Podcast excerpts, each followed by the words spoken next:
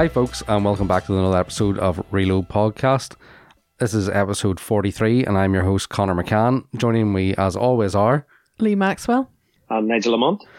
So we've been on location this last few times, done a few interviews with people, and we just thought we'd take it a bit easier this time and chill out and see what's happening with you guys. So we've had a few we actually have quite a lot of questions from the last few episodes that we didn't actually get to. So we thought it would take a time and sort of go through our usual news, events, what's happening with us, and actually follow up with yourselves and see what has actually happened with you guys and see what you want to ask us. Yeah, but we also had an interview lined up, but various things got in the road. But we'll hope to have that interview next time. All goes well. The last time we talked about yourself, Nigel and Lee, both the COVID, I was invincible, or so I thought, but no, turns out now I have it too. So, hence, you might hear Nigel sounding a little bit different. I'll sound a bit different too, simply because I have COVID. Nigel sounds a bit different because he's on the phone. Um, yeah. So, and I sound a bit different because I'm stuck in the house again, bored out of my tree. I thought you were going to say you sober. very much. I thought you were going to say sober. that too. Your your voice sounds even more sexy now, Connor. So it's all good. It probably sounds like I smoke 400 a day. Um, so I'm actually nearly afraid to ask this question now with what's going on with us this last while. But what's new with you guys? Uh, well, not, I haven't been doing any work in cars to be honest with you. I was away on holidays last week. It was basically out of isolation into work for a day and then away on holidays all week. Uh, so I was up the north coast, so bit of chilling stuff like that. And then Wednesday night passed, which was what would that have been? Let me just quickly look at the calendar. It'd be a week from this one. Uh, this goes out.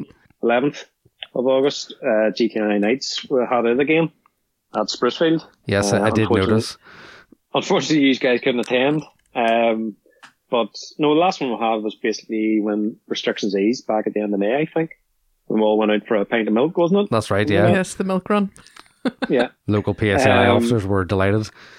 No, so we're fully legit this time, and yeah, we've done a bit of online social media advertising for it, and yeah, fantastic turnout, great variety of stuff, um, German and a few other uh, varieties of stuff, and one of my favourite things there was, um, oh, what do you call your fella? Is it Redman? Has a Gaddis. GMC truck. Yes, Gaddis Redman. Geddes Redman. Um, he turned up in his GMC truck with the Cummins engine and just absolutely insane machine. He, is just class. He's one of the, my favourite sort of builders of machines in the country at the moment. Just he's so random. It's uh, uh, Gaddis. I've known Gaddis for years now. Like, and it's one of those things I've wanted to see that truck for so long. And any time now that it's been out and about, I haven't been able to make it. And there, once again, I get screwed over. He just sort of pulled in and everybody stopped what they're doing and looked around. It was just so funny. It's funny that truck's on air, so it sits quite low, even though it is Yeah. quite a large truck. It looks huge in the photos, and then when I see people standing beside it, it doesn't look as big as I imagine it is. It's very deceptive. And then it has the patina stuff, um, patina paint over it and all. It's just, it's super cool. Really, really cool. It's very, very well done.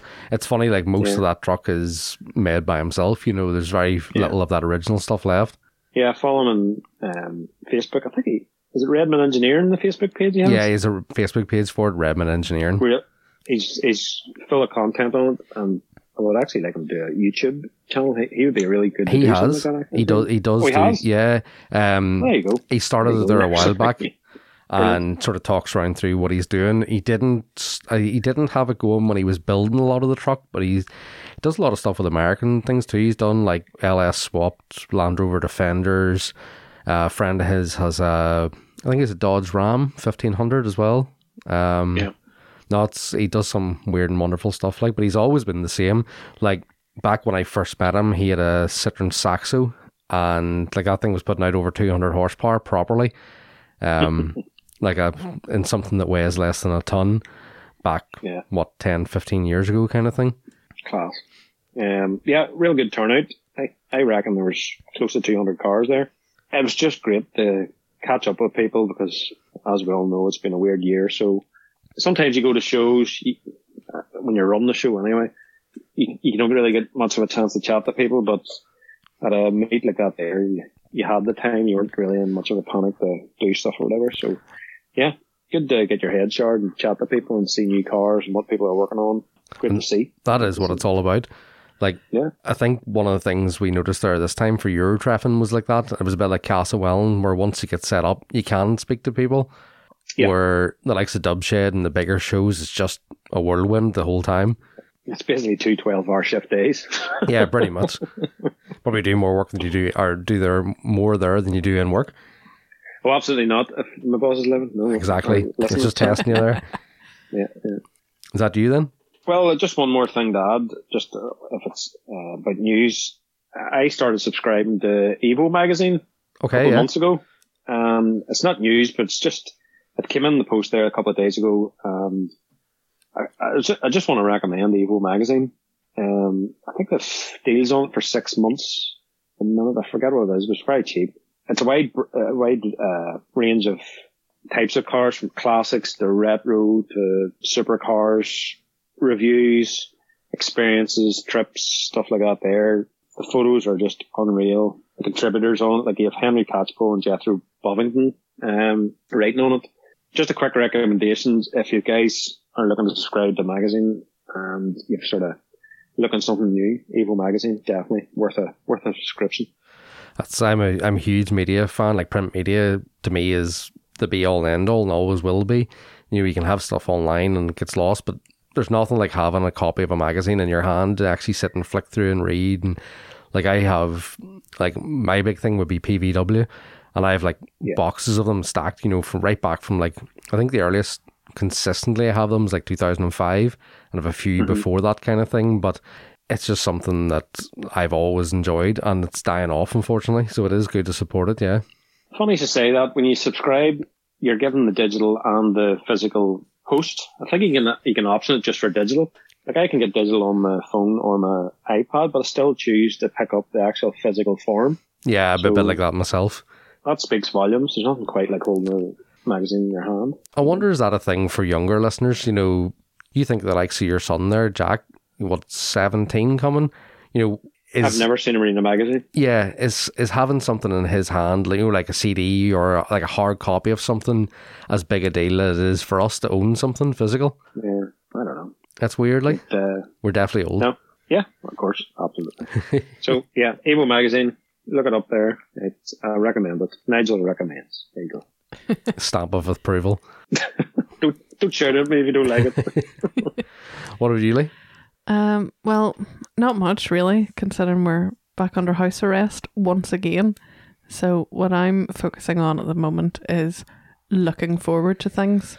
As my granny says, once you get to a certain age, it's not the event or the you know the party or the trip or the whatever that's the most fun. It's the looking forward to of it. That sounds horrible. anticipation. The anticipation. So, um, lu- luckily, I have a few things to look forward to next weekend. uh, Once we're out of lockdown, um, we're going down to Old School and New School down in Longford. My car got accepted into it, so Yep, I'm heading down too. I think there's a, a few of us heading down to, isn't there? yeah, um, there's definitely six in our party going down. Um, we've booked to stay over and stuff. We're Um, just doing the whole stay over thing. Very good. oh yeah, make a weekend of it. Might as well once we get out of isolation. Come on ahead, Nigel, for Class.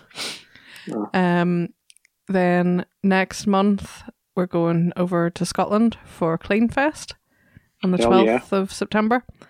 Um, so the car's in for that as well. So that'll be fun. And the other event that we're looking forward to, I think we're going to talk about later on. Later on, yes. Yeah, I think Nigel has that for news. Um, other than that, uh, sitting in the house, looking at pictures of GTNI mates and whatnot, and just quietly seething to myself. There's a meet on every Wednesday night up at the outlet here, local to us. The Um, classic meet. The classic meet that's organised by Helen from the Vintage Vehicles Group. And You I've been you wanting to go to it out. for ages I've been saying we must go, must go, but usually in normal times I'm away for work. And then we had a week off, or I had a week off in July, and I was planning to go on the Wednesday evening. And do you ever get when you're on holiday and you forget what day it is? Oh, all the time. Yeah, And it was like 10 o'clock on Wednesday night, and I went, oh fuck, it's Wednesday. I forgot to go. Then, you Then just give it a big ho- Homer dough. Yep. Then the week after that, we were in fucking COVID lockdown for two weeks. The following Wednesday, we were at a wedding. And now this week and next week we're back in fucking lockdown again. So Delightful. raging. The um, you also did bring the jet out at a wedding. Yes, I brought the jet out to the wedding. That was good. Yeah, so shout out to Aaron and MJ for getting married there. Well, this was out to be two weeks ago. Yes, congratulations again, folks. Um, that was a folks. that was a messy wedding, shall we say? yes. At one point, Nigel it was like the NI sing kids table towards the end of the night. Oh, There very was a- good. yeah, Very good. there was a lot of alcohol consumed.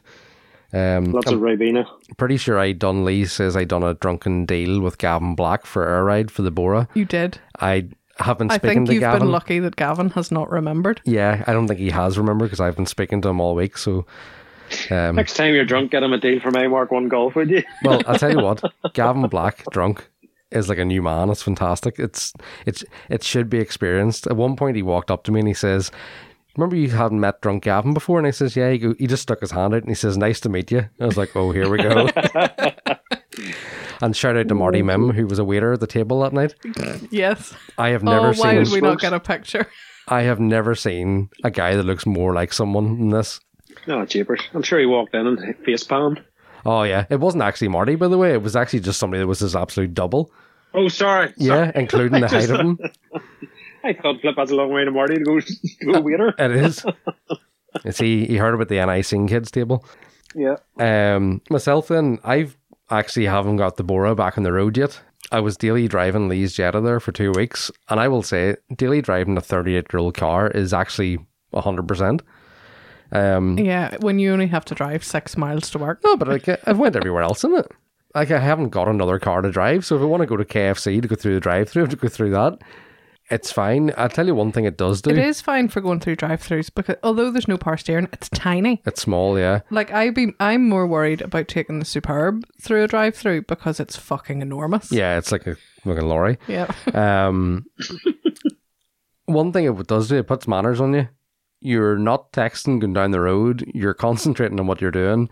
You're actually you're, driving. You're driving. You're driving the car, hundred percent. Exactly, yeah. Um, it would remind you of being on a bike on the road sometimes because you do feel so vulnerable compared to other cars and then larger vehicles, obviously, And the noise. and the noise. Yeah, and it's fun. But yeah, that, that And the wind because you always have the windows down because obviously there's no aircon. yeah, I like driving the windows down, but it I is hate it. it's uh it's such a fun car to drive every day. What else? Yeah, I was I've been tinkering away at the Bora. I had a Lee order me a set of circlip pliers to rebuild the caliper I had mentioned on the last one. There's like a specific set that you need, and of course took the two circlips out, put the first one back in, was putting the second one back in, and the wee nipple and the end of it broke off. And Q me being angry for about three hours. I managed to get the circlip back in with two sets of, or like a, two fine screwdrivers, which was uh, an experience, I shall say, but I got it done. So yeah, other than that, It was funny those pliers though because we looked and looked and looked online for they're like a s- 90 degree bend with a really long nose yeah, like pliers. two inches or so. You can only get them in like off brand, you know, like non branded cheap dirt Yeah. fucking tools. Straight which from China. we've talked about before. Off brand tools are not necessarily a bad thing, but in this case they were cheap dirt. Yeah, But there is no, you know, you can't Draper, Sealey, any of those. They, They don't exist? have them. It's very weird. yeah, we tried everywhere to get them and couldn't. So the fact that they broke didn't shock me. Um, And they were only 12 quid or something, so it's Yeah. hardly the end of the world. But so yeah, there's that. Um, what else did we do? Dad painted his pickup and I helped him reassemble that. That's been about it. Have you ever seen it? Nigel, have you ever seen a pickup without the back bed on it? they look really strange. Yeah, I would see a few in the docks there. So it. It's weird. It looks like They look like a lorry with no trailer on. Aye, yeah, It's actually, just like Yeah. nothing. it's like stumpy. Yeah. it definitely looks weird. Um, we used to see the buses coming in for Wrightbus with just the chassis and steering wheel. oh, That's cool. well, no body on them at all. Nothing, just That'd the so- chassis That's and the steering wheel. Yeah. It's very Mad Max. Weld a roll cage onto it. Yeah. Um, yeah, that, that's about as exciting as I've been this last while. Oh, I do have a callback though. Um, on the last episode, I had said about the gritters out spreading in the heat, Oh, that's right. Yeah. Oh, flip. Oh, and uh, our friend uh, Grant Gilliland in Scotland, we had actually Yeah. Lee had mentioned that the gritters have names, and one of them was called Gritney Spears. And Grant messages us to say that he actually works with Gritney Spears, which made me laugh quite a lot. He says, That is absolutely hilarious. Like, I love the reach of the podcast sometimes. Like, it just makes me laugh so much. mental. He says, As a car enthusiast, I feel like this goes against my hobby, but it's paying for my hobby, so I'm okay with it. I work on the motorway M74, and we grit in the winter with the reload famous Gritney Spears, and he sent us a photo. So he, Oh, he actually sent an article to Scottish, I think it was the Scottish Herald, have a list of all the names. And there's, I, I They're so funny. there's about 30 or 40 of them, so I picked out a few just to ream through here. So we have mm. Grit Expectations, Gritalica, we have Britney Spears, Han Snowlow, Luke Snowwalker, uh, Mr. Plow, which is a perfect Simpsons reference, I Yes. must add. Simpsons. Yeah. That's his name. Uh, Snow Trooper, Snowcamon Go, Sprinkerbell, True Grit, and oddly, and someone definitely had a bad day naming this one, Fred. Fred. Somebody lost a bet on their name in that one. Kimmy Reckon named that one. He didn't want to play. Kimmy, we need you to name something. Give it a fantastic name, Fred. Now fuck off. yeah, so that's that's a bit exciting as it's been with us, folks. I would call one um, Santa's Little Helper. Oh yes, another I think Simpsons that's reference. good good. one. I like it. That is, that's a good one. Uh, we'll move on to the news then, folks. Yeah. Absolutely. This episode is brought to you by Reload Global. Reload Global are an enthusiast-owned company providing with not only premium automotive apparel, but accessories such as garage banners, posters, stickers, and air fresheners. They're Northern Ireland based, are an official stockist for 8380 Labs in the UK and Europe. They're currently having a sale with huge price drops across different items in the range, with some t-shirts down as low as £18, so head over to reload.global to pick up a bargain.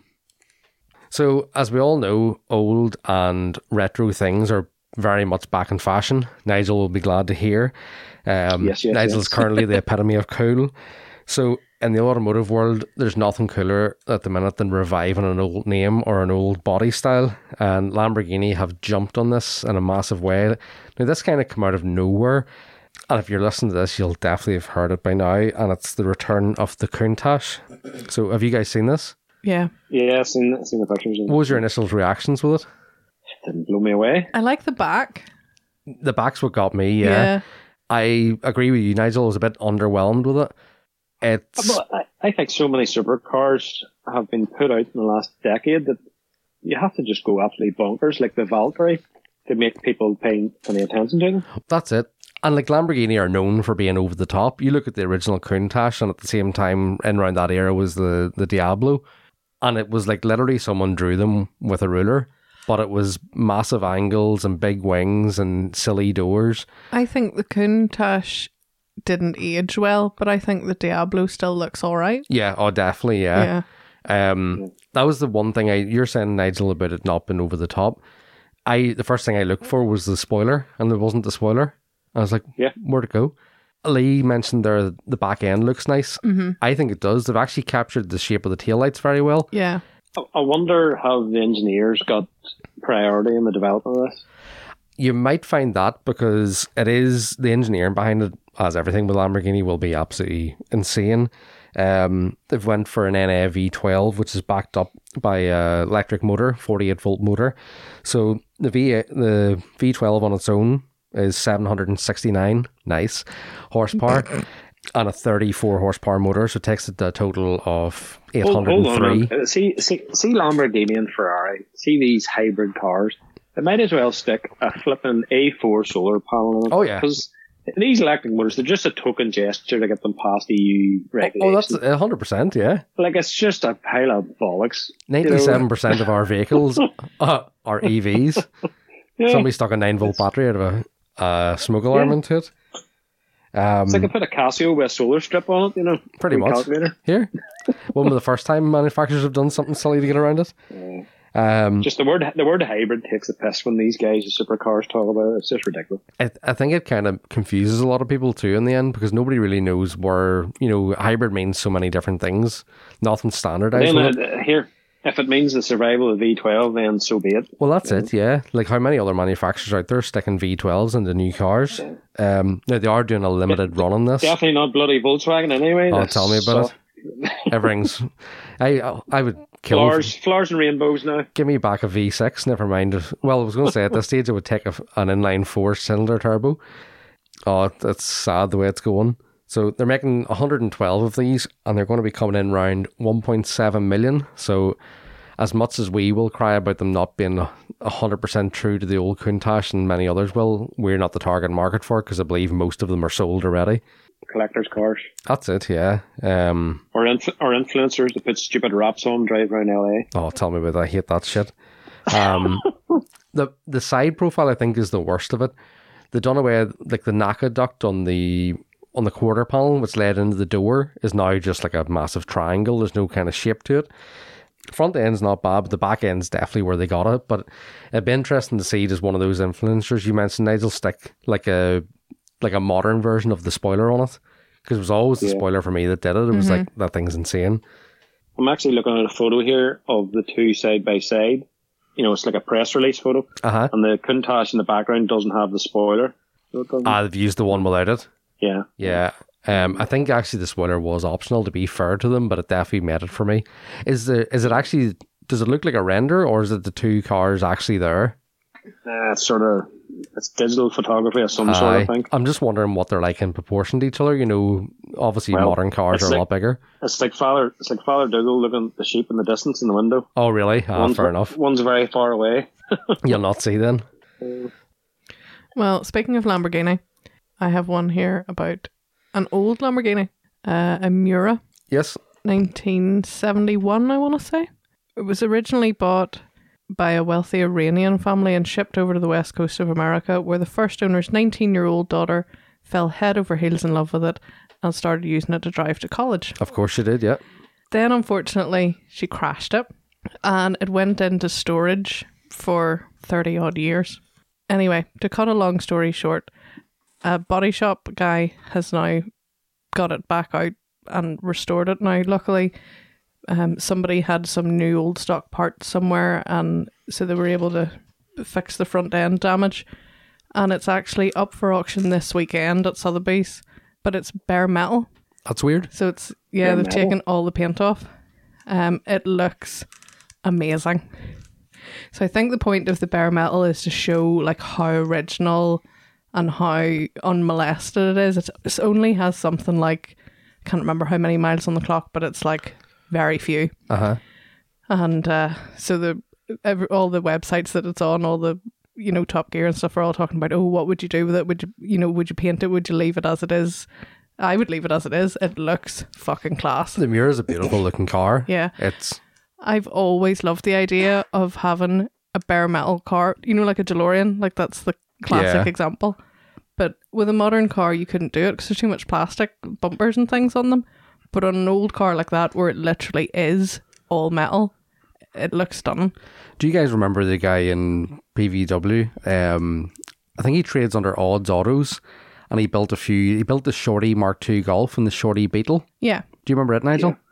He yeah, I've seen it. BW Action, the Beetle. he done. I love the Beetle, the yellow one. He done a bare metal Corrado. Did you guys see it? Yeah, I do remember that.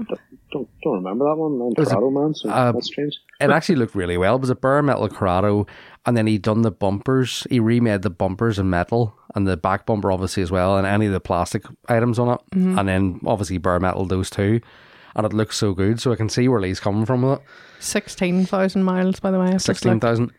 Um, so yeah, it's actually going for auction this weekend. So by the time this comes out, it, there'll be a ridiculous sold price. That's that's an odd one though, as you say, because it is damaged and it's not original either. You know, a lot of those collectors and things are looking original this, original that. Yeah, Lee's just showing me there. That looks unbelievable. Yeah. Like an upmarket DeLorean. Very nice. Want to go, Nigel?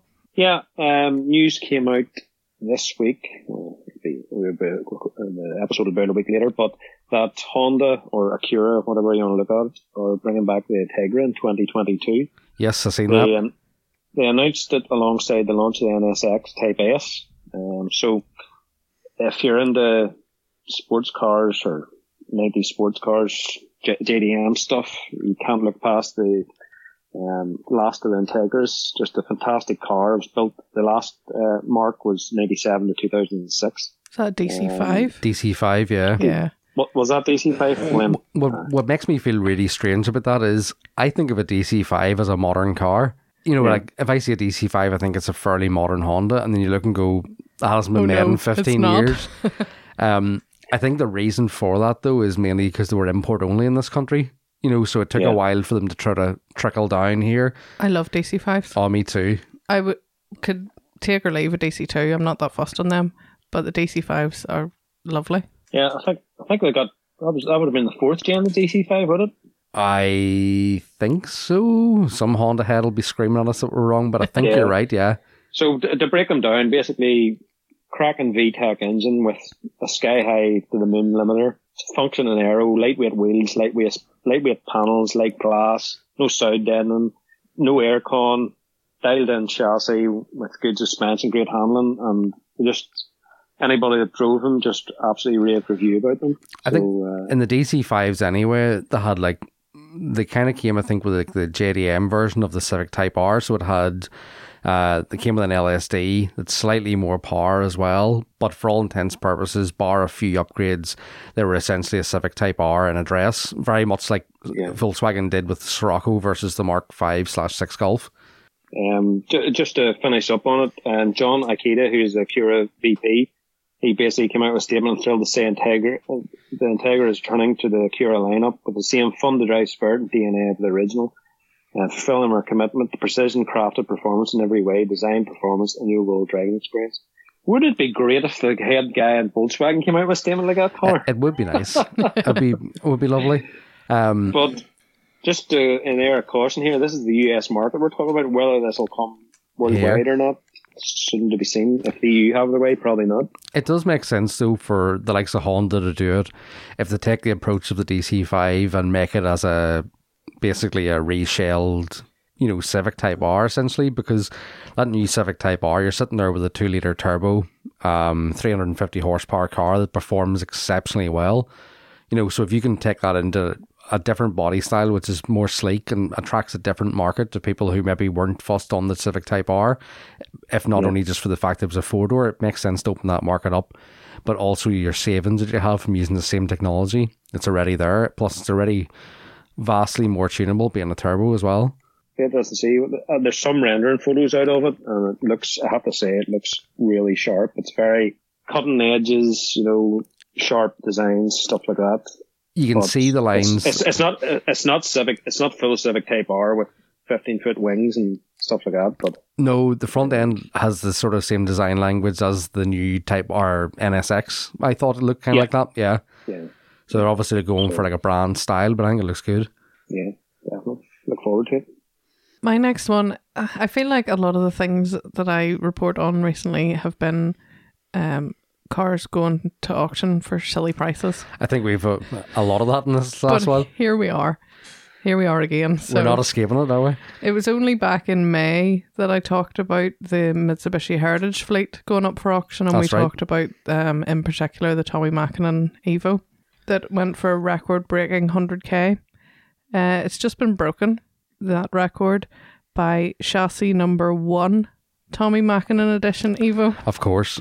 Which went for 146 250. What? Uh, yeah, so Is it's this, only has this been a used car or is this another showpiece? it's 11,000 miles from new. Um, Has been driven. Yeah. and only two two previous owners. The pictures, it looks, it's gorgeous. Like the, I, I like those that shape of Vivo anyway. Oh, there was only two hundred and fifty Tommi Makinen editions in the UK to begin with, hmm um, and only fifty were red. This one is red, and uh, it's chassis number one, just sold there in the week. Crazy, crazy, crazy. It's funny, I remember there being Tommi Makinen Evos kicking around Lurgan as well. Yeah. I think Chris Gray's brother had one. Um, did they come in like a blue, like a pur- like a purpley blue color? Like they weren't a massively expensive car back then, the same way most import Japanese stuff was. And then you see stuff like that, albeit the fact, yes, that is chassis number one essentially. But you know, it's mad to think that. It's also sad that it's less accessible for people too. Yeah. But uh, yeah, we'll post some pictures of this one. Well, I mean, I assume people know what a Tommi Makinen Evo looks like now, but this one in particular is pretty pretty snazzy. Pretty nice. To summarise, we're living in crazy times. We are indeed. I never mind COVID. The red, the paint is called Passion Red. by the Passion way. red. There you go. You any more, Nigel? Yes, absolutely. Great news. Here it is. Titanic Dubs Gate has been released. Yes. Yes. Here we go. Um, 25th of September. We're holding it Saturday, the 25th of December.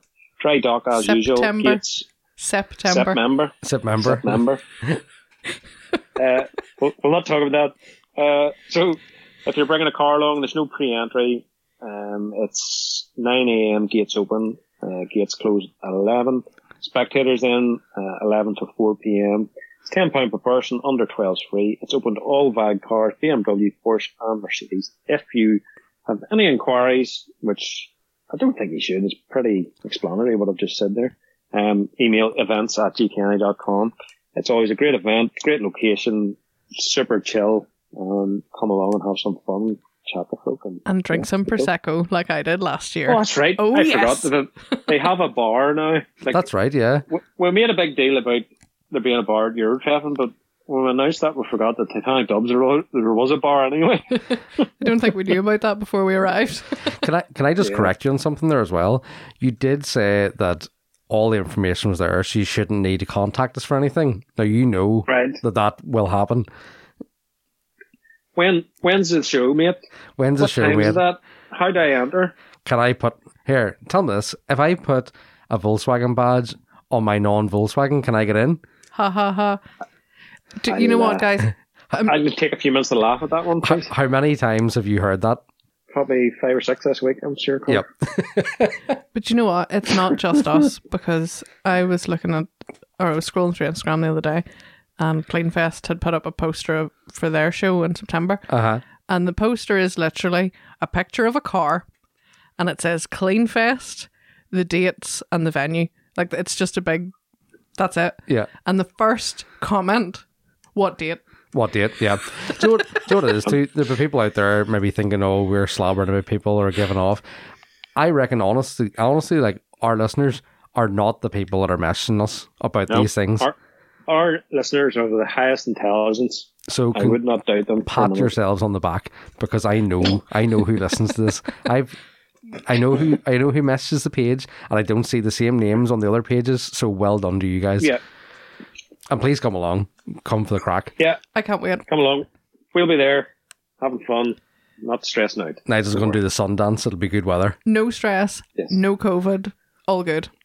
A few drinks Yes, for Lee. Let's do it. Yes. I'll have it. to drive the It's the car show- home. It's the season closer. Let's do it.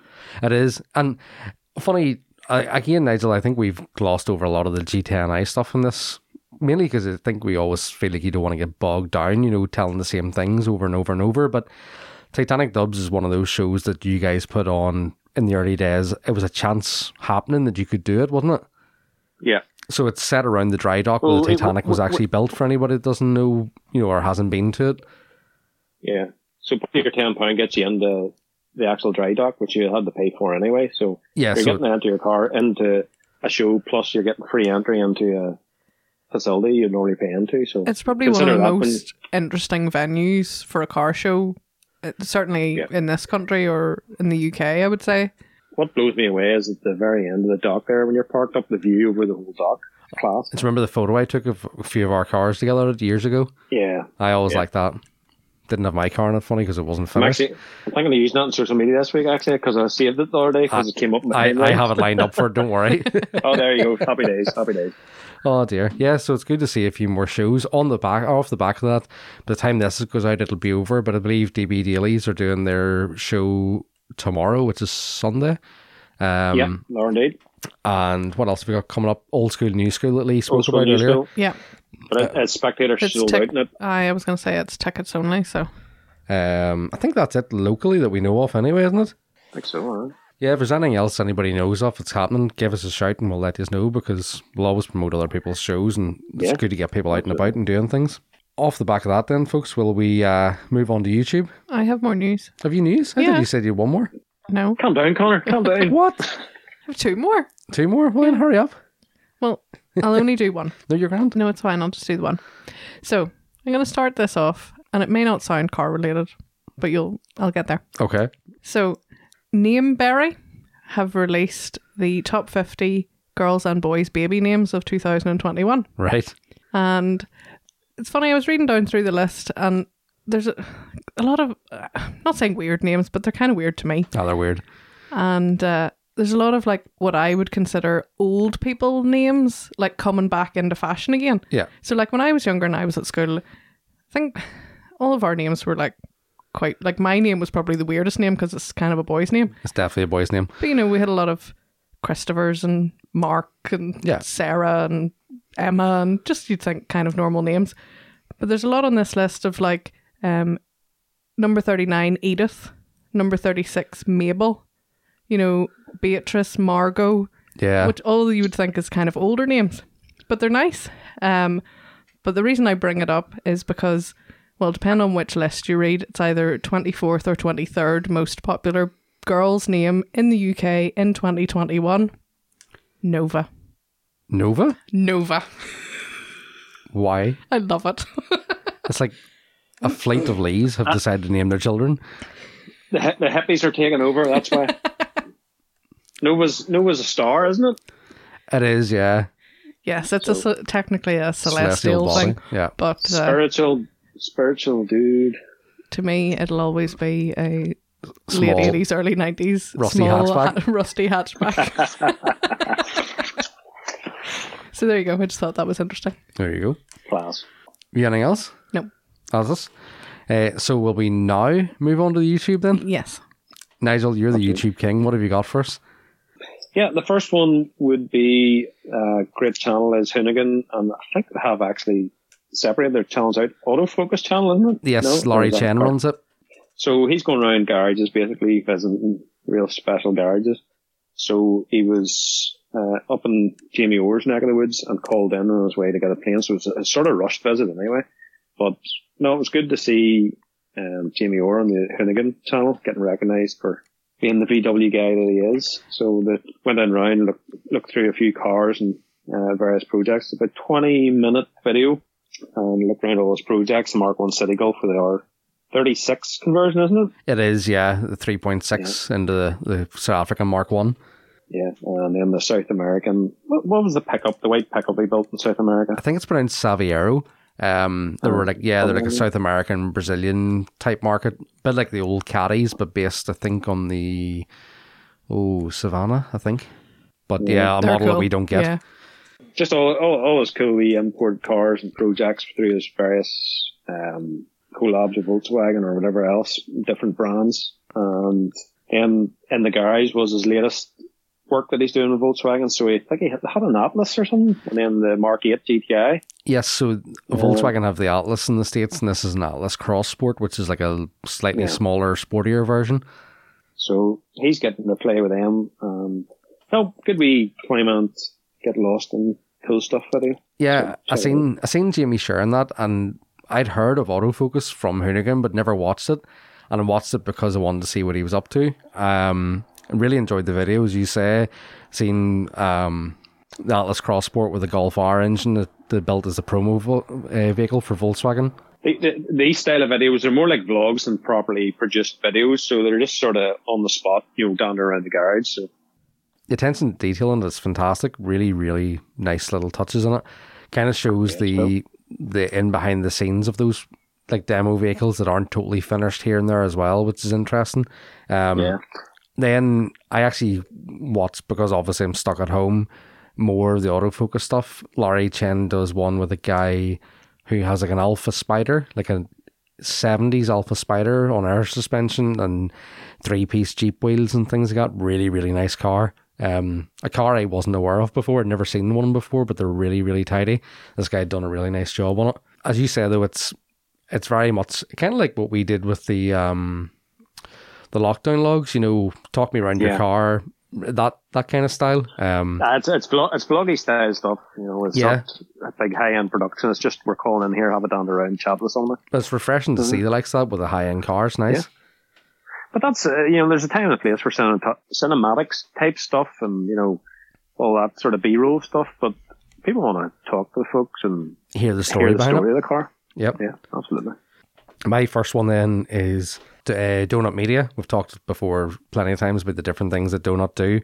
Um, do you guys watch the High Low series before with the 350Zs? No. Yeah, So coilovers, the wheels, that sort of thing. isn't it? Yeah, so they take two identical cars and they buy like an expensive set of coilovers for one, cheap for the other. And one's called the high car and the other car's the low car, obviously, for the cost it gets. And they compare high versus low back to back with each. Uh, they compare them at the very end overall, and they compare each modification as they go. So this is series two, and they've got Toyota Tacomas, and they're kind of going the opposite way, lifting it um, bigger off-road tires, overland style.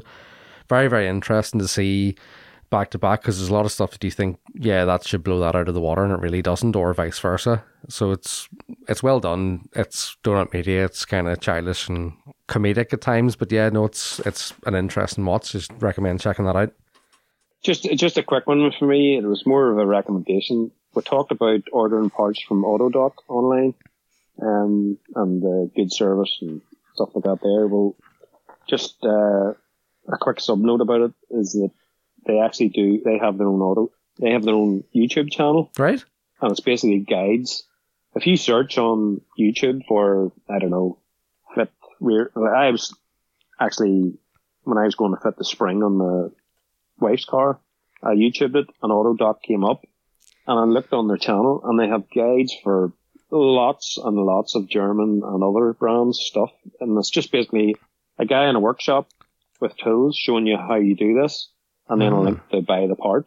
So they're working hand in hand with their online store to make it more appealing to the DIY mechanic that it's not that daunting. Here's how you do it. Here's Uh, what you do. That's that's smart, So, yeah. uh, I've actually used a lot of those kind of channels myself, like rebuild not caliper. There's a guy who does all the caliper rebuilds and he talks you through it.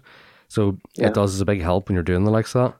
Even if you just sort of like if you know roughly how it goes, but sometimes there's wee things here and there that you might miss that makes life that wee bit easier. It's good to know those. No, they're they're very well shot, self-explanatory. Here's you know all the angles and bolts or tools you need. Here's the bolt you're taking off. Here's what you next, step by step. Simple, good videos. If you're stuck with how to fix things or fit parts, it's good. Especially yeah, if you are buying the parts yourself from them, the chances are you're going to give it a go yourself. Yeah, absolutely. My next one then is I think you have this one too, Nigel, is Bad Obsession Motorsports latest Project Binky installment. Absolutely great So to see. Binky Seven is, years in the making, isn't it? Yeah, it was actually about two, two, two years ago. I started watching it. I think they were on episode twenty five or so, and I laughed to myself because I thought, "Oh, all these people have waited four or five years for this build. I'm going to jump on at the end and get it all out of my system." and now, two years later, I'm sitting the same as everybody else and still not finished. So where it leaves off, obviously, yes, the engine is in.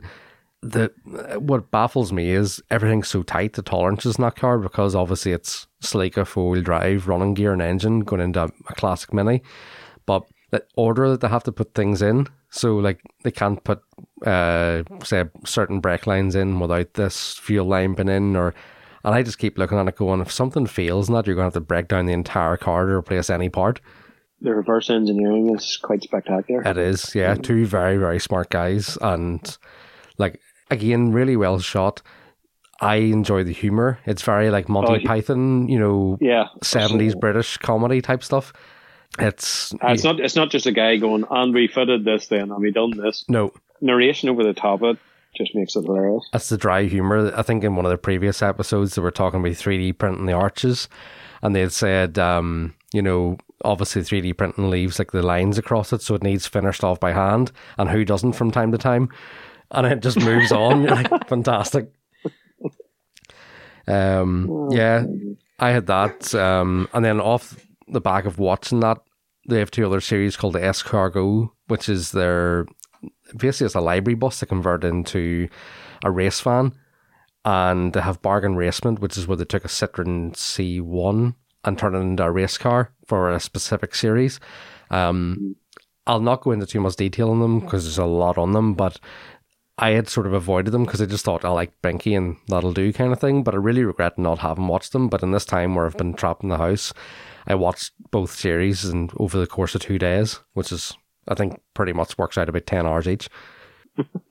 yeah, so that was good. Um, what have you got there? My last one then is basically a PistonHeads video. It was part of the, there of a good series of videos called Rise and Drive. It's basically getting up early, finding good roads, um, with a certain car. I didn't even know So- PistonHeads had a, a YouTube channel. Yeah, I've watched a few before. I'm surprised I haven't it before, but yeah, between Petrolicious and PistonHeads, there's some good videos out there. They done a B7 RS for a Vamp. As you know, I'm a big Vamp fan. I think it's a 50 minute video. I forget where they shot it, some scenic roads. Great cinematography, just talking about the car, its development, you know, how it came to be, celebrating the engine, the fact the engine was used in the um, R8 at the same time. It's just good video. 10 out of 10 recommend. I sort of goes to show. I think it is based in England, is it? Yeah, yeah. So it's showcasing a lot of like local roads there. People maybe find and go out and drive themselves too, which is good. Yeah, it's a good wee video. Check it out if you can. I have a series of them and I've watched a few of them. They're pretty cool. Working your way through them. Yeah, the last few months I've had to hunker down YouTube, you know. Aye, I know. Uh, tell me about it. Um, my last one then is uh, we've talked before about Mike from Stanceworks. He's building the Time Attack Ferrari. So The attention to detail and the work he's doing that is absolutely insane. it is. He keeps apologizing for like, yeah, we're still on control arms. You know, I'm sorry, and I'm like, keep building it. I'm enjoying this. Keep her lit. Yeah. I, that's not actually what I want to talk about. Um, it's more something he shared on his social media page about a friend of his. Did you guys see the accident that happened? to His friend Evan. No. Um, So the reason I want to Oh, bring this up is actually sorry. Yes, I think I did actually. Yes. Yeah, so the reason I want to bring this up is because this literally could happen to anybody. So he had put up, he had started a GoFundMe and he said, look, if you can't, obviously, if you can't donate, please share. You know, someone might be able to. But Evan Brown, who is item B on Instagram, I think he's big uh, BMW guy. He does a lot of stuff with the E36 BMWs. But he was working underneath his own car on axle stands. He had the front end up, lying underneath it, and the car fell off on top of him. So not what you would imagine in a case of like it wasn't supported properly or the axle stands failed, like we talked about with the Harbor Freight ones, the recalls. But it was actually a loose starter wire arced and kicked the starter over. Oh And shit! being rear wheel drive with the back wheels on the ground, it drove the car off the axle stands on top of him. Holy fuck! Yeah, so I think he's like That's that's that sounds like some out of Final Destination. it is, yeah. Um, I think he has two broken vertebrae, broken ribs. His pelvis is broken. He's pretty bad shape. Um, There's no rough. I we we were talking about this in work, I think, when it happened, and the guys were saying, you know, like you look at the Haynes Haynes manual, and it'll the first thing it says is disconnect the battery, even if you're just like doing the washer fluid kind of thing. But no one does. Like, how many No. times do you put a car in axle stands, you know, to do that? You don't. But it just goes to show you that that can happen, and it's a sad serious, morbid thing to talk about, but it's good to raise awareness for people because, like, most of our listeners, if not all of them, will attempt to do stuff to the car. And at the very least, the first thing you do is pull the wheels off something. You throw an axle stand under it and you think you're safe, but obviously not. So be safe out there, folks, and just Yeah, think well, the that. most common thing you would think of is make sure it's placed correctly, sitting flat, the pins through. Don't use ratchet axle stands No. because ugh, Don't trust them. um, I I would never even have thought of that. yeah. So, yeah, starter kicked over and drove the car hell. off it.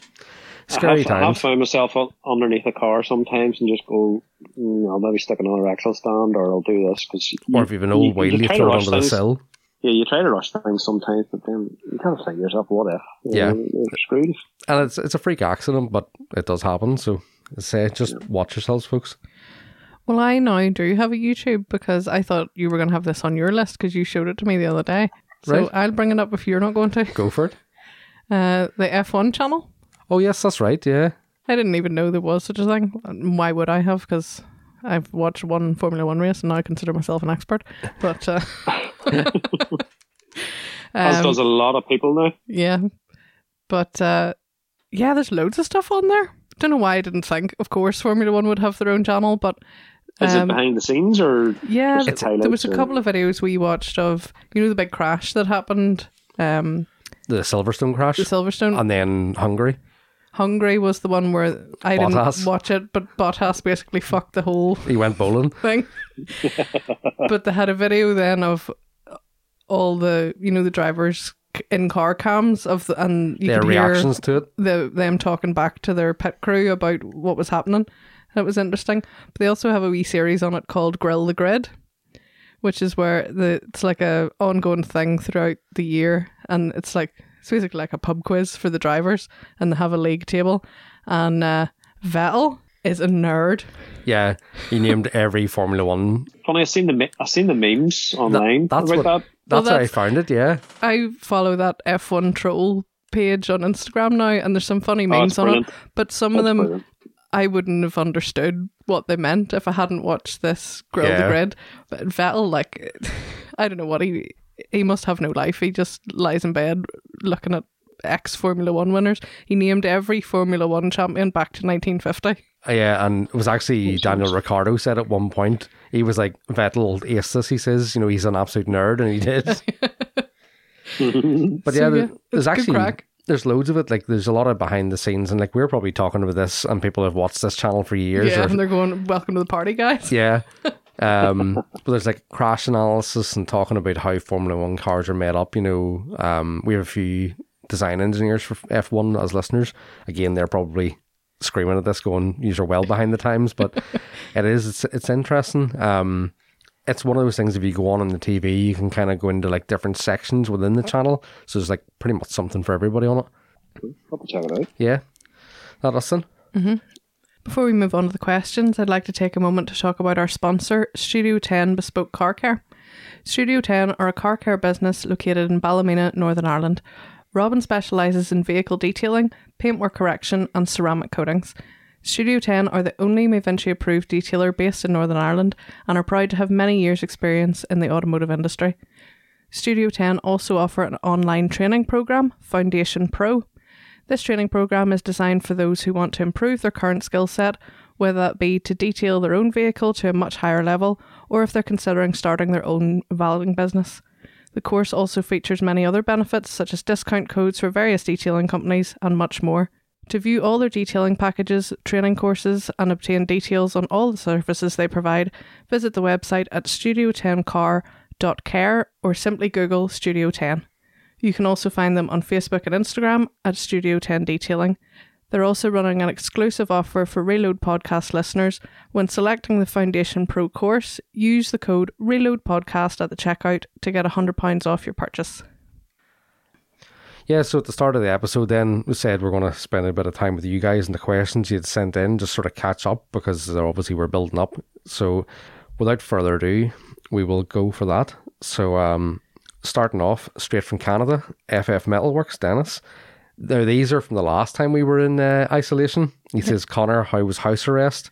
Lee, glad you're feeling better. I think we can reverse the names on those now for that. Thank you, Dennis. Um, Nigel, you're on my shit list. I think he Oh, blamed you thanks, for Dennis. you're, Thanks, prob- Dennis. you're probably off it now. It's not your fault I'm sick. Um, another one from Dennis. He says, What's the dumbest single vehicle accessory you've ever seen? Ooh, Uh, I, I have two. I have two. Go for it. Turbo whistle attachment in your exhaust. Yes, that's a good one.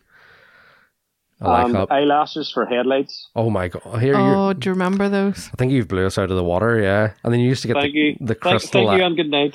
the crystal eyeliner. You used to get from underneath the lights as well. Sadly, Oh. I worked at a giant automotive establishment, uh, a high street store, and we sold those. It killed me. That sounds that sounds like Balford's. It does. It rhymes with Balford's. That's- Here, I can name an OEM single most stupid accessory Oh, I think from, I know manu- what it is. from a manufacturer. Is right, it, going ahead is it, I'll tell- Volks, is it Volkswagen? Yes, Is it the Beetle? yes, It's the flower It's in the, the dash. flower. yeah. Yes. There's the flower. the flower in the dash, which has a part number. Um, mine for me, any aftermarket cup holders. I've never seen an aftermarket cup holder that didn't lash hot coffee around you. I have my wee cup holder phone holder and it's great. I bet you I it's love it. It's not. Not a chance. It's the best thing ever. Oh no, that's a phone holder. It's phone holder. I'm on about in anything that actually holder. holds a cup of coffee or like a mug or Do you remember the ones that used to put in your air vents and it was supposed to keep your drink cold because the aircon would? yeah. Look, yeah. And then you accelerate and it comes off and drowns you.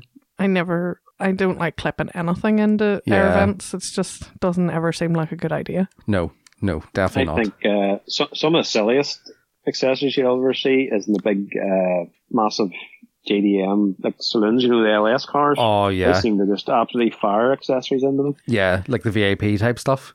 Yeah, the VIP cars. I don't Yeah. know. Some of the worst, best accessories I think you'll ever see is in the world of lorries. Oh yeah, the boys love a good set of tassels on anything, like don't they? Tassels and Tang spec. what do you call that? You would have above your window like swags, Oh, um, like a valance, like a pelmet. a pelmet, and lights and neon lights and strip lights and I'm little convinced- banners and all different countries and then you can have all sorts of stuff to plug into your 24 volt adapter like kettles and toasters and just everything Yeah. But they have to attract the women into the cabin, so this is their form of peacocking. What what women are they attracting? Ninety year old grannies. This is awful. Um, Okay. another one from Dennis then, and he says, "Ever look at a vehicle or manufacturer and ask what is the point of you existing?" Yes. Mitsubishi The- after the late 2000s Oh yeah. Very true. The reintroduction of the MG brand. Oh my god. Yeah. Some turds won't flush. Yeah, like I, I thought we got rid of MG for good. oh, um, on well, speaking of MG Rover, I had the Range Rover Evoque Cabriolet. Just when you thought the Range Rover Evoque wasn't pointless enough, you can spend fifteen grand more and get one without a roof and less space in it. there's Uh, lots of You know, weird uh, T-Roc cabriolets. A T-Roc. Oh, oh yeah, no I just looked at it and I went, that is pure crap. yeah. Why? And then the other one. there, they must be there must be selling them. So Well, that's whatever. it. The, the Evoque's the same. Lee- You're bound to see them out in the road too, Lee. can't say i've ever seen a cabrio I have. Uh, they're horrible. it sounds awful They're i must horrible say and they're odd. You know, you kind of look at it and go, "What? Where did that come from?" It just Um, doesn't it just doesn't sit right design wise. no. And then the other one I had is the Fiat 500L. So it's the essentially small large the small large car. the small large car. So it's essentially piggybacking off the fact that it has the name of the Fiat 500. So when you're young and uh, pretty and you're driving around your wee Fiat 500 and all the boys find you attractive and then suddenly you find yourself pregnant and you pump out about six kids and you find yourself still wanting your Fiat 500 but you need a Fiat 500L. What do they do? Take a basically a bus and then put a Fiat 500 front on it. Do you remember the uh, golf plus i think i've mentioned it Golf before Plus as was a strange the one. worst model volkswagen ever came out with Most pointless. do you remember the advert for it No. it was like this quite chubby guy and like his mum picked him up from the airport or something and he was sitting in the back and she was like are you okay you look like you've lost weight is that is that girl feeding you or anything and it was because he was sitting further away Ah, that the- was the joke And the Golf Plus. yeah Yeah, they they were definitely weird. it's like small far away Ken Dawn, he says, best driving road in Ireland, Torr Head, Healy Pass, Atlantic Drive, etc. I haven't actually done any of those. Have you? But you probably have with Workley. Have you, Nigel? Ronan often talks uh, about the Healy Pass Yes, and TJ, I think uh, too. Hmm. I, th- I, th- I think we need to interview Keane because uh, part partly because he's a great photographer, but he actually done a driving holiday there in the last couple of weeks. so what he you're saying is basically went north. he's the guy he for can this. tell us. Yeah. So he's asked a question that he can answer. Well, there we go. Maybe that was what he was planning. No, I was following social media, and he done basically Ant- the Antrim North Coast, uh, into Donegal down the, the Atlantic Way, and yeah, he had a smashing time. He took the Hyundai down to it and just looked like a cracking driving holiday. Oh, very nice. Um, yeah, that that So might be a, out to Keane. a good one. Fantastic photographer, as you say. I think everybody will have their own favourite roads and their fa- their favourite areas. Like you know, Yeah, I have a few Um, roads here locally that most people probably Yeah. wouldn't care about, but I just like driving them myself, kind of thing. because you know them, you've learnt them, you know you know how to get the best out of them. You can give it 15 tenths on it. Yeah, Jake underscore slow up. He changes his Instagram name every week. It's hard to keep up. um, what Lego Speed Champions would you like to see made? Mine is the 205. Google it. So I actually did look this up and it looks pretty cool. there's a whole section on the lego website called lego ideas Yeah. where you can where loads of people or you can do if you want as well you go on and you can suggest ideas for stuff to be built or you know a lot of people are into like modifying the kits Making them their to own. make them into different things and stuff Um, I think didn't Simon talk about he wanted to build a black F40 because Like a the lot gas of the, monkey one. the bits from the Batman tumbler kit Fit were it. like interchangeable, so you could build a black one. Or there's ones where you can use parts of the mini kit to make a Golf Cabrio. That's right. Yeah, Mark One. Um, so yeah, there's some there's some really cool stuff on there. People Speak- who are even bigger nerds than us. Speaking of the like sticking with the theme of the speed champions, what I was thinking I'd like to see made would be the like the 22B Impreza, like the two door wide arch classic Impreza. Oh, nice. Um, you can get one of those on Wish Oh, like in a fake like Lego. a fake one. yes, because I have looked there. at them before. Would you want to see I Nigel think I- Corrado? Uh, no, I think I would like like nineties D or BTCC series, Oh yeah, that would be cool. like the the A four, the Volvo, the Alfa. You know, Laguna. all yeah, that'd be cool. You know, Yes, I changed mine. Laguna, the Nescafe Laguna. or what about uh, Sebastian Loeb's uh, C four? Yes, yeah, or like the old um, the Xantia. Sorry, Paul McRae, the Paul Zaras. McRae's, Paul McRae's car. yeah, ah, the bad car. The Celica with the Castrol graphics. Yes, Oh, brilliant! now we're talking. Yeah, so there's, a, there's a long list. um, Fogel We'll cross the underscore. server. We'll we'll cross the Lego server ideas. I that's, well here. I have like five days left inside. I could do that. um, Fogel underscore O'Reilly twenty six. He says thoughts on excessive speed bumps and what size socket for an impact gun do we need to lift the plastic ones? Well, considering they're put down with thunderbolts, it's either going to be a seventeen or a nineteen. So if you carry either of those on a good Milwaukee gun, you will lift them no problem. I hate Don't- speed ramps. Don't ask me how I know that. Misspent youth. Aye, I remember when I was had just started driving and I was delivering pizza for Domino's in my Nova because I was cool. And I read an article in the local paper, the Ulster Star, which doesn't exist anymore, the Lisburn paper. And it was these families in one of the housing estates that I used to deliver to were given off about people speeding up and down and they were asking the local councillors to put in speed ramps. And there was this like you know letter to the editor kind of thing. So I wrote one back and it got printed. Lee's a nerd. Yep. And I was like, that's very nice. But uh, who exactly is paying for all the excessive wear and tear on cars, on suspension and tires and wishbones and brakes and things for all this, you know, speed ramps? And uh, I got some hate letters in the next one. That was good. But uh, I think they did put the ramps in eventually. But I then used to, out of pure badness, drive up and down that street over and over again on the Nova in like first and second gear, just revving the absolute deck out of it just to annoy them. Revenge was sweet. I like it. CM Auto Detailing says any plans for a Reload podcast car show this year? That'll be a solid no. No, As much as I would actually really like them to do something like that, like a one-off show, it's uh, but it's a lot I of work. think we're, we will we'll have a wee get together some stage. Just Yeah. the last month or so has just been crazy with COVID and different things. That's it. Yeah, sometimes it's hard enough doing the podcast. Never mind anything else. No, we'll get together and get a date, and we'll, we'll have some sort of meet or something. Yep, definitely. Um, yeah, A, don- because a donut meet.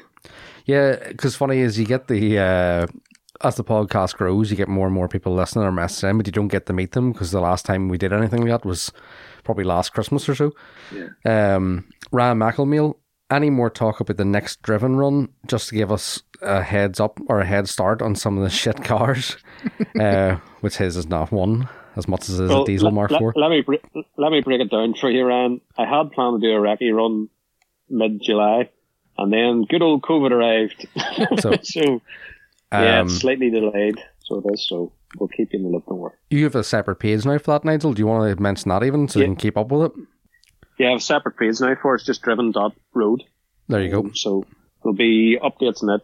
Uh, I post on, I try and post on it once a week anyway. Um, but I've set it up just so there's a There's something you can uh, post into. separate, separate page for it. Just yeah, Very good. something like that. Um, Gobshin Nal, he says, dream road trip, which car, which road, which passengers, and most importantly, which snacks. Ooh, snacks is a good one. Snacks is good. I like snacks. Um, for me, it's still. I think we talked about this before. It's still going to be East Coast of America. My Mark Three. Lee as a passenger because there's nothing as bad in a road trip of a car rammed full of people. Um, and Yeah, you want a, a convoy, a group of cars, but not all the people in the one car. unless you have some huge big bus you can throw everybody into. Um, and snacks, Pepsi Max, which will be no surprise for anybody, and peanut butter M and M's. I have that well thought out. Once upon a time, me and some of my girlfriends from school decided to go and do a road trip in Wales. And I'm not sure if I was the only one who could drive at that point, but I was certainly the only one that had a car of my own. And uh, so four of us headed off to Wales with all our camping gear and whatnot in my Ford car with a roof box on because it was the only way we could fit all the tents and stuff into the car. The poor car. The poor little car, honestly, it was never the same after that. No, it wouldn't be. I'm trying to think. I think again we've had a kind of a similar road trip type question before, where I said I want to go back and do the rest of Route 66. Yeah, Now, whether I would do it on a on a bike or in a car, don't know. I like to do it on the bike. I would yeah, but car is a lot of convenience. You had a trike the last time, so you're right. The trike was brilliant, and it, and it was by chance. I would never have picked a trike. I never would have re- even really thought of a trike until it was me and my mum and my sister. And my sister, the week before we were due to leave, um, dislocated her knee, and it was all strapped up, and she was on crutches, so she obviously couldn't ride a bike. So we contacted the the travel company and we swapped the two bikes that we had booked for us for a trike instead. And it actually turned out to be a real blessing in disguise because we were able to put all the luggage and stuff onto the trike. And yeah, it was. It was brilliant. May as well have had a car. Yeah. What about you, Nigel?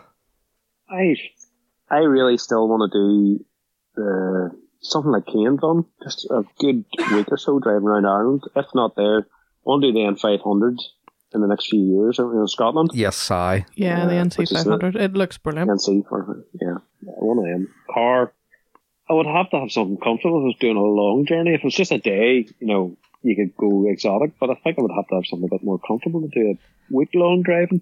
Something Um, RS4, RS6 or something. Yeah, well, I don't know. Porsche? Something, something very, very capable of a bit of room. Um, Oh, I forgot about Snacks? snacks. Yeah. snacks, white monster, and a packet of cheese bugles. There you go. Odd mix. Sugar free Red Bull. And a family size bag of rancheros. oh no, Robin. Oh, very nice. Um, yes, I do like food questions. Send more of those.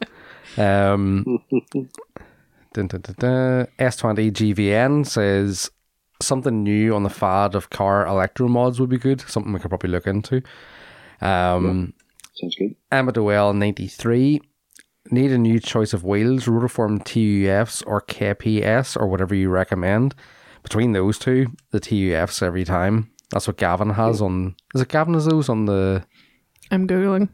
They they look like the CH that style. Yeah, Um, yeah, too. Yeah.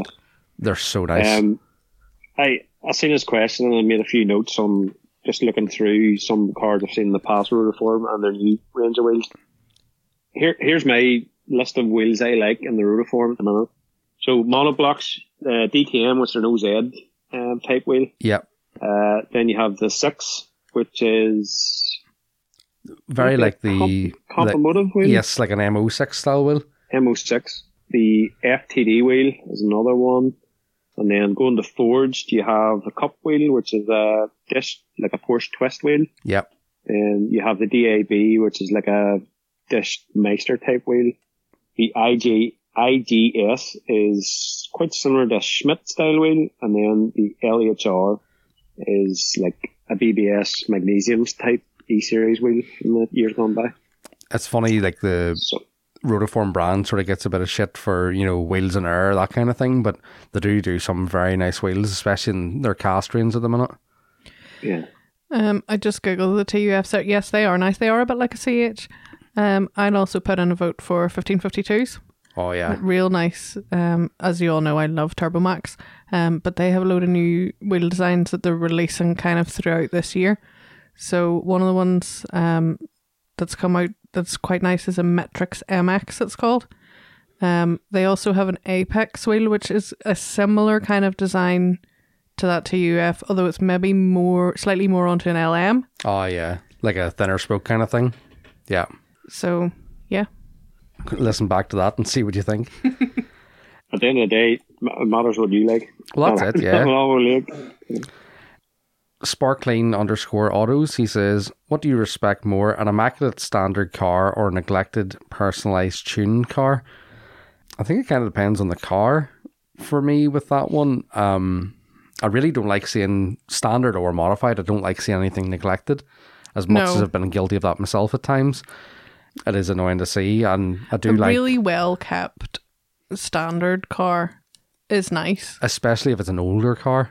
Yeah, not even, well, it doesn't even have to be. Like quite a few of the guys that I work with, they have a standard car because it's either their car for work or it's on a lease deal or something. But they keep them really nice and you know polish them and keep them really clean. And yeah, that's good to see. What about you, People who are into cars but can't afford maybe to be into cars the way we are, or maybe just don't have the space for another car. or time or effort, Yeah. yeah, or like yeah, I suppose it, it's their way of putting a bit of pride into it. Yeah. yeah. Yeah, it's different people have different tastes. And, um, I don't know. I, I like all cars.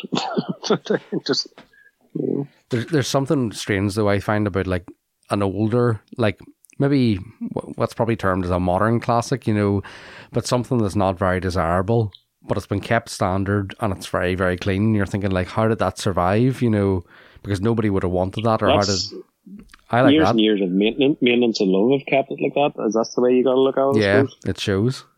Um, next one then is Anthony underscore M85. He says, What goes into picking the location for your shows? What makes uh, what makes somewhere the perfect spot? Well, that's something Nigel, you and Gethin and Colin had to contend with after losing Castlewellan this two years ago Yeah. and So come up with lost Um, I think when you're looking for a location for a show, you have to try and get somewhere that's very scenic, um, just a, a good place to be. How do you describe it? It's hard to describe. It's, Uh, it's a balancing act of things, I car, find. par- car parks are car parks are fine, but you know you want something. There's scenery beside it. Um, you've good access, good facilities. There's a whole checklist of stuff you really have to go through, and sometimes you win, sometimes you lose. And- And, it's just Sometimes a certain place ha- just has a certain vibe, which is hard to describe. Um, yeah, and I, and I think that Blue Circle Club is absolutely Nails it. brilliant. Like when we went down to the MLVW shows in the south, like what do you think of the ML's show was essentially in their first one was just in a courtyard. And it wasn't when you look at it and stand Yeah. back, it's nothing that special. But it was a really cool day and it just felt nice being there. And I couldn't really put my finger on why that was, but a lot of people said the same thing. Like some of the shows we've been I think, to I, think, I, think, I, think, I think- I think a lot of sometimes is to do with the the cars and the people that are attending too. that's it, you know, yeah.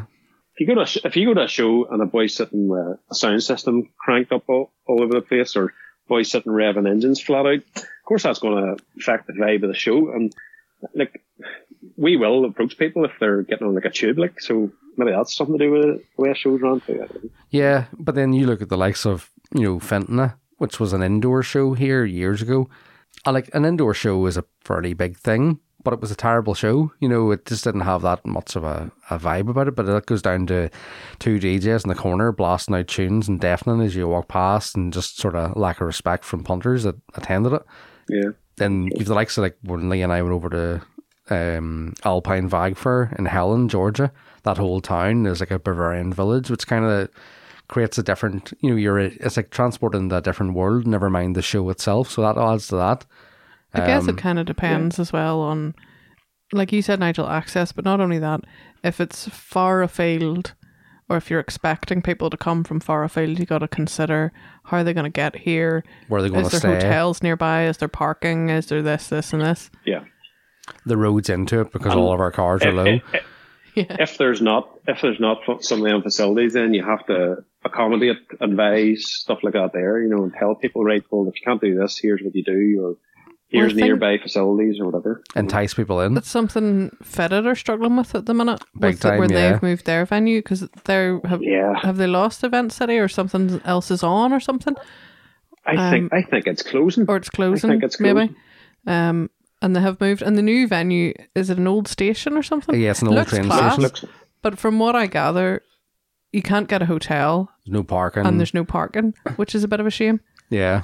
Um, I, I I think they've made a bit of a mistake there, but I hope it goes well for them. But I think they were given a date basically, and they had to run with it.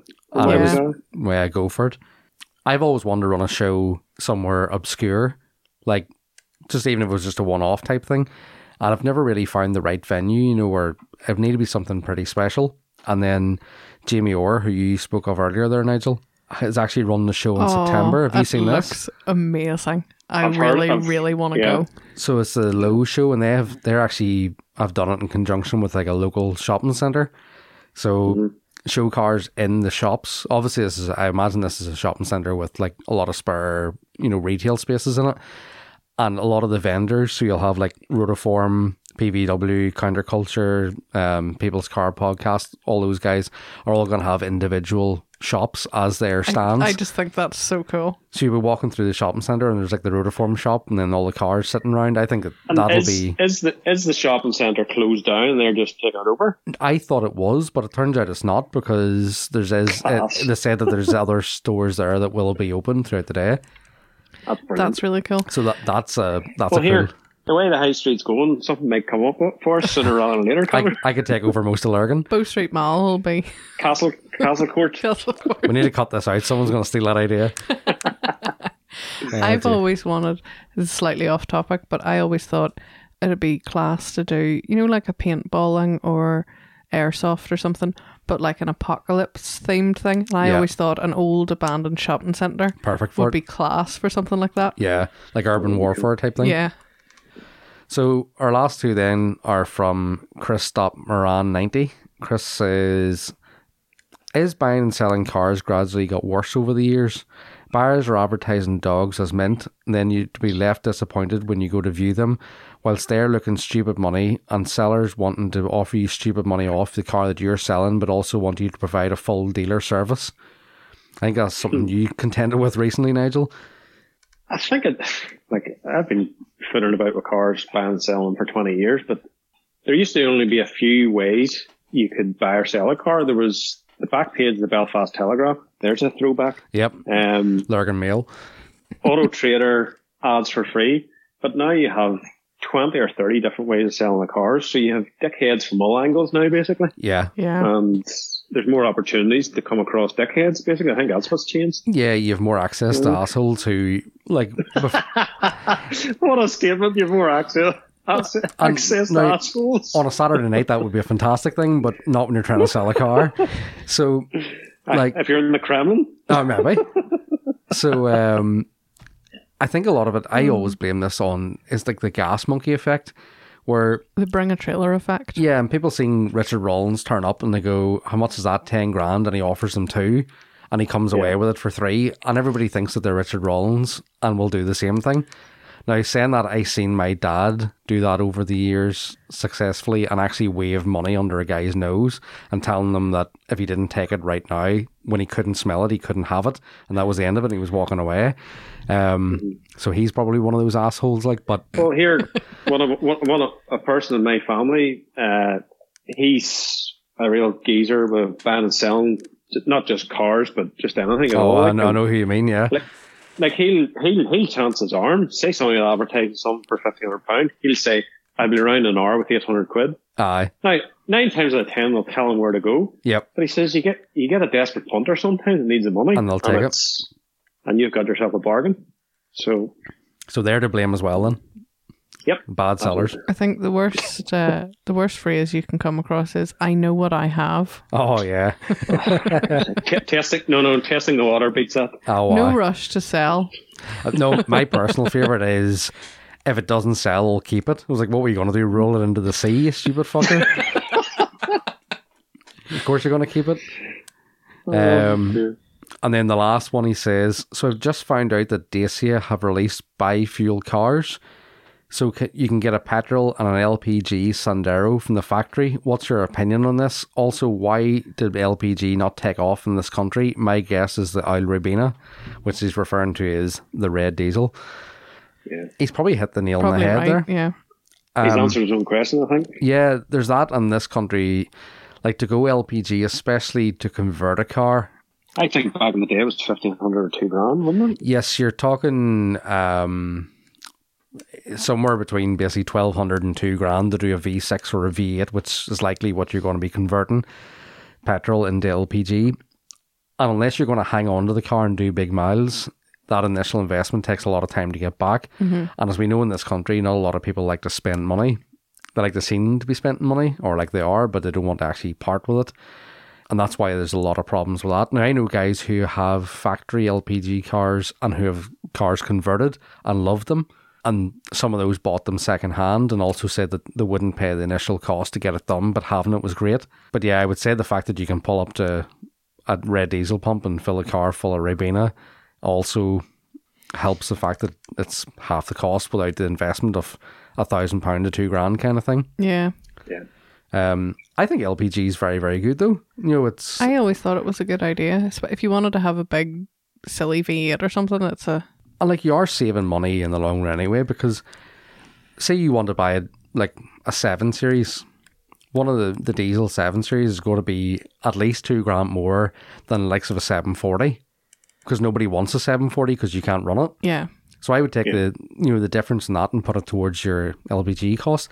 Andrew Sharkey, friend of ours from Lurgan, mm-hmm. him and his dad used to do that all the time. Sharkey had Mark Five R thirty two on LPG. His dad had a V eight seven series, and like he done that for years and years. Have you ever driven one, Nigel? I've never driven an LPG, no. Like the modern stuff, you wouldn't tell that it's on LPG. It like it, it used to be years ago there was like a loss of power, but now there's no difference. That's all down in there. That's it, yeah. It, like it runs like a standalone ECU, which switches over onto it, or like a piggyback, but it has its own mapping and stuff for it, so it just runs standard. Obviously, it's harder to get LPG. You know, it's not every Yeah. petrol station or whatever that you pull up to has it. But if it had taken off more, obviously more locations would have had it. And then because it didn't, it's that kind of catch 22 thing. Exactly, yeah. No, you're right. We're actually Yeah, pretty uh, well looked after with it here, but I don't have anything for it. I think that's the same as, uh, say you're changing from oil to gas in your house. I think it's the same sort of thing. It's the initial setup fee or as such, you know. Yeah, paying to get it done. Well, I think it's Yeah. like air conditioning, like domestic air conditioning. Every house in America, near enough, or a lot, you know, a lot of has aircon. You just wouldn't build a house without it. Yeah. Here, nowhere has it, so it's really expensive. Yeah. And Economies of scale. Economies Yeah. of scale, basically. it's even like I stay in a lot of hotels, as you know, and uh, very, very few hotels in Ireland have aircon, and it's because it's so expensive. Yeah. Whereas in America, if a hotel didn't have aircon, you wouldn't stay in it. Yeah. yeah, it's the same sort of I- thing. And in remember Ireland, going- I suppose it's one of those things. It's for the two weeks a year that you actually need it. It's not worth They don't the care. outlay, but Yeah. I love air conditioning. Yeah. We've been handy last week there with heat wave. That'd be nice, eh? oh dear. That do us, folks, then. Is that us Yep. for questions? Wrap it up, yeah. Good Um, stuff. Thanks for, thanks for the guest questions once again. Yeah, thanks again. And it's good to actually get caught up on. We always sort of feel guilty with them sitting. People take the time to send stuff in, and you're like, oh, I'll let that sit kind of thing. Why did Um, they not answer my question? Um, yeah, so that'll do us for this episode, folks. Thanks again. Do us a favor, as always, share the page on social media. If you're listening to it, screenshot it, tag us. We'll always retag you guys too. Um, tell friends, and most importantly, Like and subscribe. like and subscribe. Indeed. So, yeah, Sorry, I heard a thing the other day where somebody said Something happened there, so we're their wee their wee kid when they says like goodbye. He says like and subscribe because he watched so No many way. YouTube Holy videos shit. that he thinks that's how you say goodbye. oh, ma- man's, man's starting early in the career. I like it. That's Uh, called brainwashing. It is. That's exactly what that is. Oh dear. Yeah. So um, if you want to catch up with us on social media, collectively we are at Reload Podcast on Instagram and Facebook. I'm at Connor McCann. I'm at Maxwell House forty six. And I'm at V Dub Boy. And we'll see you again, folks. Goodbye. Cheers. Bye. Bye. Bye.